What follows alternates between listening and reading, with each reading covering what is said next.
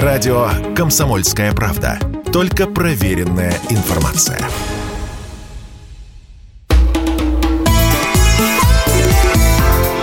«Национальный вопрос»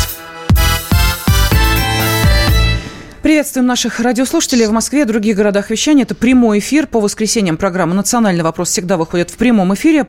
Ну, а с вами Андрей Баранов. Да, здравствуйте. И Елена Афонина. И не только мы. Сегодня во второй части программы поговорим с американским журналистом, участником штурма Капитолия Чарльзом Баусманом, который придет к нам сюда в студию обсуждать то, что происходит в Америке и почему не произошло того самого триумфального шествия. Красное цунами. Совершенно верно. Да. Но, вы знаете, для нас гораздо важнее да, простят нас все американисты вместе взятые, а, то, что сейчас а, происходит в Херсоне.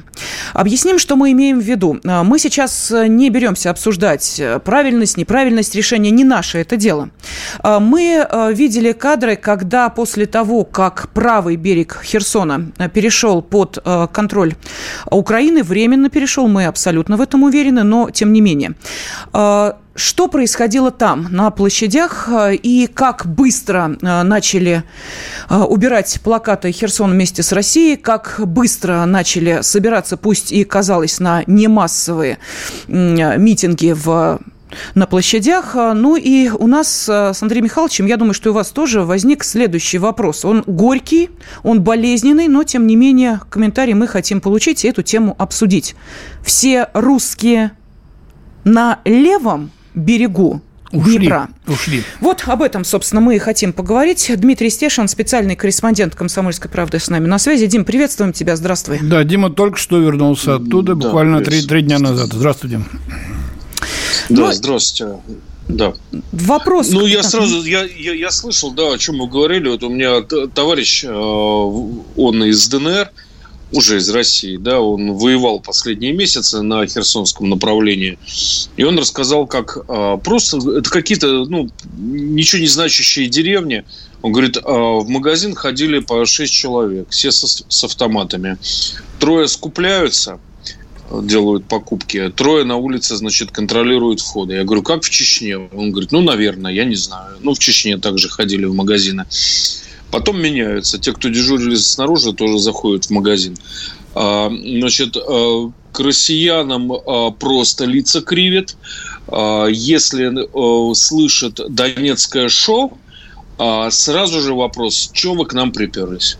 Это где было? И вот это Херсонская область, просто какие-то деревни, вот, вот такой вот полевой зондаж общественного мнения. Угу. Дим, Через ты, магазин. Ты знаешь, мы видели, как люди буквально, вот э, когда уже э, окончательно стало известно, что переправа не работает, Антоновский мост уже... Э, ну, это вот буквально вот позавчера, как люди пытались буквально на катерах переправляться на левый берег. То есть а с чем это было связано? Я не знаю, может быть, поняли, что произойдет, или была надежда, что чего-то не произойдет? Ну, скорее, третье. Недостаточно смогли всех проинформировать. Не mm-hmm. знаю, как в наше информационное время, но бывает так, что люди просто вот спохватываются в последний момент. Мне кажется, это вообще такая старая классическая история, связанная с войной. Наши ушли, а мы остались. Ну, ну вот э, что получается, значит, 8 месяцев мы находились, да, э, в Херсонской области, более того, прошел референдум. Уж теперь послушав себя не, не поймешь, э, кто и ходил голосовать если такие настроения на самом деле там царят. Получается, что люди совершенно не прониклись в новую реальность, они не восприняли приход России. Они что, видят нас врагов, продолжают нас ненавидеть, хотя мы вроде ничего такого в Херсонской области не делали, кроме хорошего. Никаких там боев не было. Дим, вот я зачисток, хочу... фильтрации. Да-да-да, Андрей Михайлович, можно я просто дополню, поскольку, э, Дим, ну я слежу за твоими материалами и э, за тем, как и куда ты перемещаешься. Э, вот ты знаешь, когда мы видели, что происходило в Херсоне, то многие говорили, ну это же крымский вариант. Вот просто люди проснулись э, при... Э, ну, заснули при одной власти, проснулись при другой. Смотрите, как в Крыму здорово, да, как все э, плавно произошло. Боли люди не испытали, в отличие от Мариуполя, в котором ты провел достаточное количество времени и видел тех, кто сходил с ума от того, что происходит. Херсон этого не пережил. Так возникает вопрос – Где же русские в таком случае больше? Ну, я не знаю, можно ли говорить больше русские, меньше русские, но тем не менее, русские по духу. Вот ты можешь сравнить два этих города? А, мне кажется, в наше время русскими не рождаются, а становятся. Кто-то смог стать, да, несмотря на э, там украинские корни, букву О в конце фамилии. Я много таких знаю ребят, которые воюют. Да, наверное, половина в том же ДНР. Конечно, не, не ценят ничего, э, что дается даром. Особенно вот в этих краях это не принято ценить. Вот. Ну и потом, ну, все по классике. Свадьба в Малиновке. Э, если мы помним э, свадьбу в Малиновке, там же не было крови практически в этом фильме, да? Вот. Ну, сменилась власть, потом другая пришла. Вот примерно так же через призму этого кино э, средний житель Херсона смотрел на происходящее. А я прекрасно помню, как в 2014 году еще не было никакого референдума в Крыму только набухали события. Я, Саша Коц, Женя Поддубный с группой. Мы пересекли, значит, э, административную границу с Крыма и Республики Крым и Украины. Там уже военные ВСУшники стояли. И заехали в Керсон э, горсовету, где, помните, флаг пропал, что да. было предвестником значит, дальнейших событий. А Ленин там еще стоял, огромная площадь. Вот. И там, в принципе, нас должны были бить человек 150, наверное, а, политически активных херсонцев которые там собирались, какие-то правосеки, какие-то там летчики с Дальнего Востока, говорящие на море. В общем, там такое было кодло. Но я без ложной скромности скажу, что я всех спас. Я, значит, с этими дегенератами говорил, наверное, минут 30, записывая это на камеру, пока у меня батареи не сели. После чего я сказал, слушайте, пойду батарею поменяю. Вот. Так вот, с подобным меня уже ждали в машине в переулке. Я прыгнул, и мы сразу уехали. Вот. Это 14 год, еще не было пролито никакой крови. Вот. А мне потом объясняли жители Херсона, почему так. Они говорили, что значит, у них особый менталитет а, моряков, которые значит, возвращаются прогуливать в Херсоне деньги. Вот. Люди там, значит, как правило, странствующие, они относительно космополитичны. У них уже нет такого якоря, как родная земля.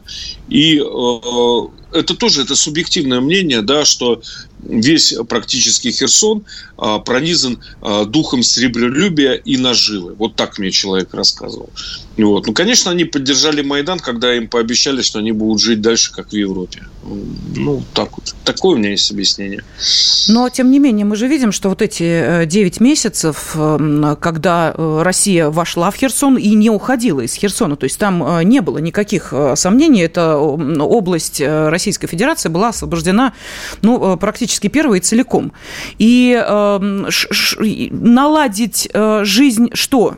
Не удалось, не удалось что-то. А вообще должны мы что-то кому-то доказывать или нет? Ну, мы же э, видели, вот Андрей Михайлович там усомнился в том, э, кто же приходил на референдум. Приходили же, действительно. И это э, люди были в восторге, эти люди были счастливы, что теперь мы Россия, и мы все это слышали. Это, ну, э, Дим, ну это же было. Тогда вопрос, э, пропорций возникает. Сколько их там на правом и сколько здесь э, на левом. Я не знаю, можно ли в цифрах, в цифрах говорить, но, э, тем не менее, вот твое ощущение – Лена, в зависимости от обстоятельств. Отличный ответ. То есть сейчас обстоятельства такие, что все, значит, превратились снова в, в, в щирых украинцев. Все понятно. Да, фарш проворачивается назад, да. Мне, например, вот я, я не знаю, как э, работали с населением в Херсоне, да, но вот когда я там был, э, примерно 10 октября, ну, во-первых, э, ощущение было жуткого стрёма. Я как человек с немалым опытом работы в таких э, местах, я шкурой чувствую, да, у меня шерсть на загривке встает, когда э, все на грани паники и ощущается, что вот-вот рухнет. Вот уже было ощущение там, что вот-вот рухнет. Люди на улицах от тебя с камерой и без камеры вообще шарахались в ужасе. Э, меня выморозило совершенно, я даже их сфотографировал э, пророссийские билборды с какими-то людьми в вышиванках на этих билбордах. Ну, Ну, в общем, да, ну все как обычно. А вот в Мелитополе, да, вот сейчас только что скандал, да, разгоняет, укропы его разгоняют о том, что исчез э, гигантский угу. штандарт российский, да, вот. И сразу же вспомнили, что и в Херсоне также он исчез вовремя очень. Э, я тоже, я работал в Мелитополе, жил э, Владимира Рогова, всем он нам известен, да, э, в здании телекомпании, которые подорвали там неделю назад, полторы бандеровцы. Вот. Флаг, оказывается, в освобожденном Мелитополе, он тоже был очень быстро освобожден. Укропский прапор висел месяца два, наверное. И все бандеровцы своим долгом считали чуть ли не два раза в день под этим флагом сфотографироваться и отправить в интернет сообщение, что Мелитополь наш. Вот, не знаю, как это по-украински сказать. И активисты, люди, которые там были в, там, в числе 300 запорожцев стояли, помните, на исторической фотографии, да? Они ходили по каким-то спецслужбам, администрации, спрашивали, почему вы не снимаете украинский прапор? А им что говорили? Не надо бесить буренку раньше времени, говорили. Не надо тут обострять и разжигать. Пока уж активисты сами не плюнули, подогнали автовышку, нашли флаг достойного размера российский и повесили. Ну, вот сейчас он пропал. Рогов пишет, что ничего страшного, э, там техническое обслуживание. Ну да, флаги трепет сильно ветрами. Может быть, я очень на это надеюсь. Ну, по крайней мере, да, такая информация появилась, что это действительно такая мера, просто направленная на то, чтобы э, флаг повесить посвежее. Ну, посмотрим. А, Дмитрий Стешин с нами по-прежнему на связи. Мы сейчас уходим на небольшой перерыв. Радио «Комсомольская правда». Никаких фейков, только правда.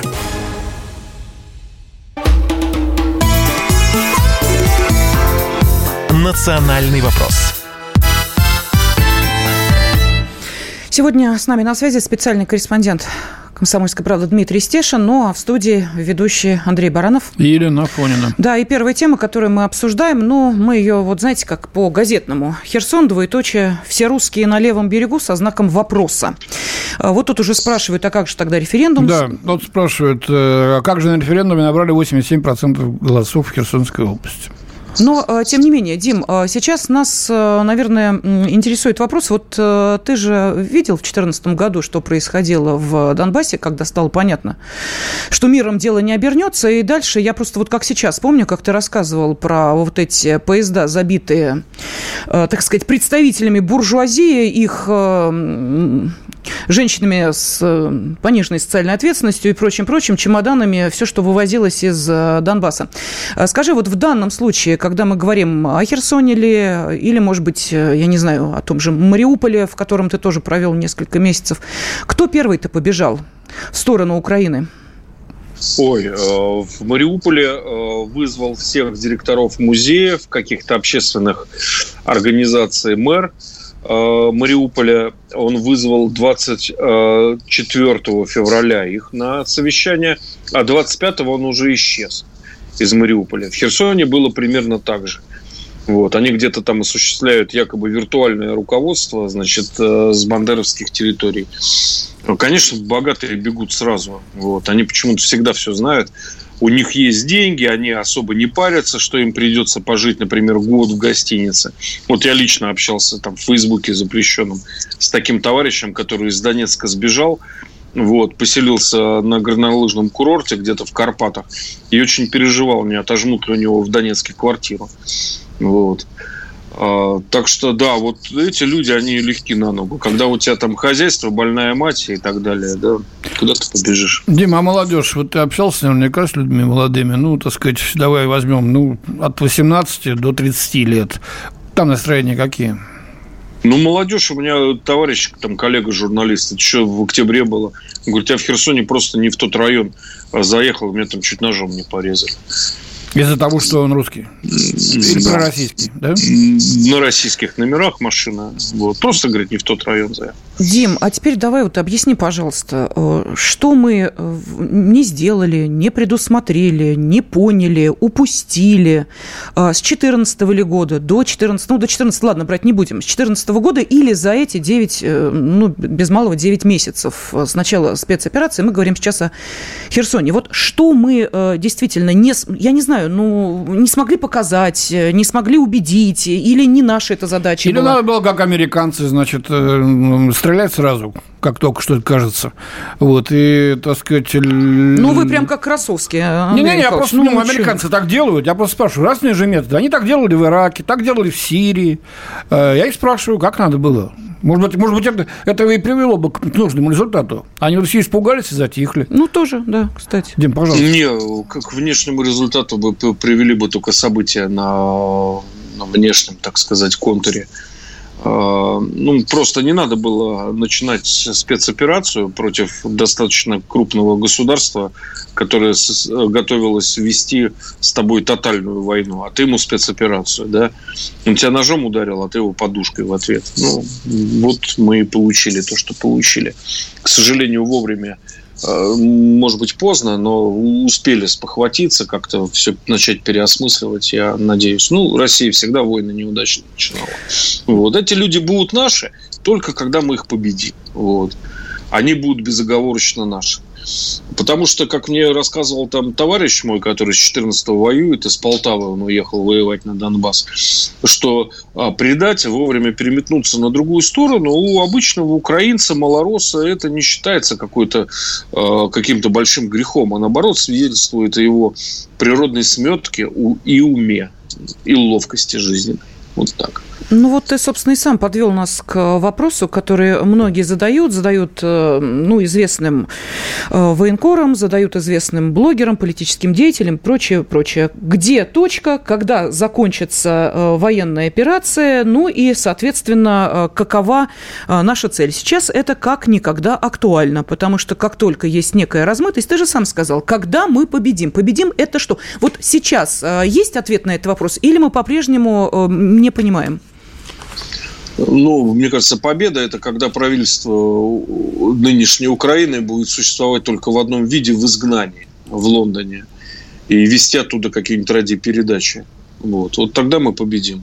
Пока, пока мы стабилизировали линию по Днепру. Я уж не буду тут рассказывать в эфире, что я видел, что там происходило на той же Херсонщине а, по линии фронта вот в эти месяцы ужасные там конец лета, сентябрь октябрь. Ну да, фронт стабилизировали нас.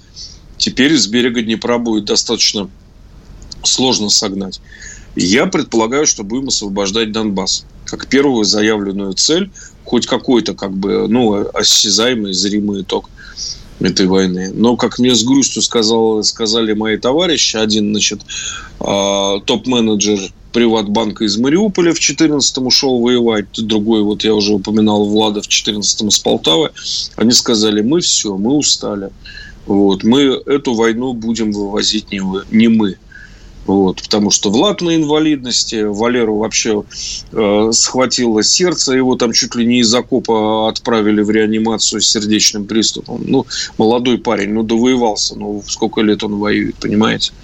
Вот. Надежда, они на нас, не, они надеются на нас уже не на себя. Мы, говорит, конечно, как сказали, хорошо, мы, мы рассчитывали в феврале на принтер, спринтерский забег 100 метров, да, мы их пробежим мы готовы там и голову сложить на этих 100 метров.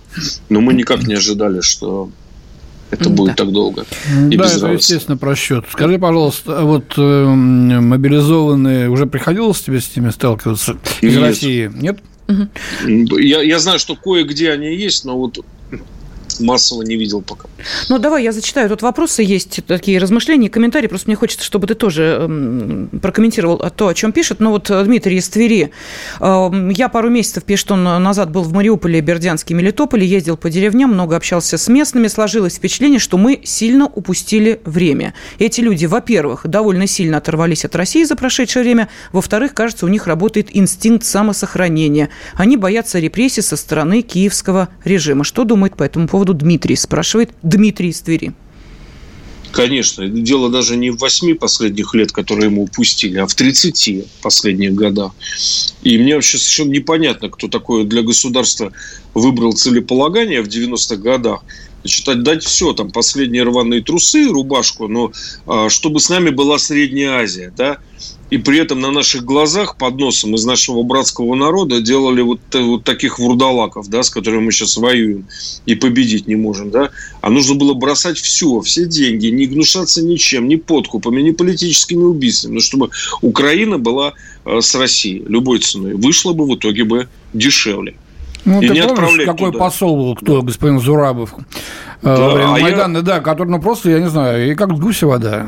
Ушел. Андрей Михайлович, вы не поверите, я э, несколько э, недель назад общался с человеком, он очень серьезный авторитетный разведчик, врать не будет. Он держал э, нашего посла в окно на девятом этаже за ноги в Донецкой областной администрации, потому что он туда приехал в начало, начало восстания вместе со своим охранником наводить порядок восставшим шахтерам, да.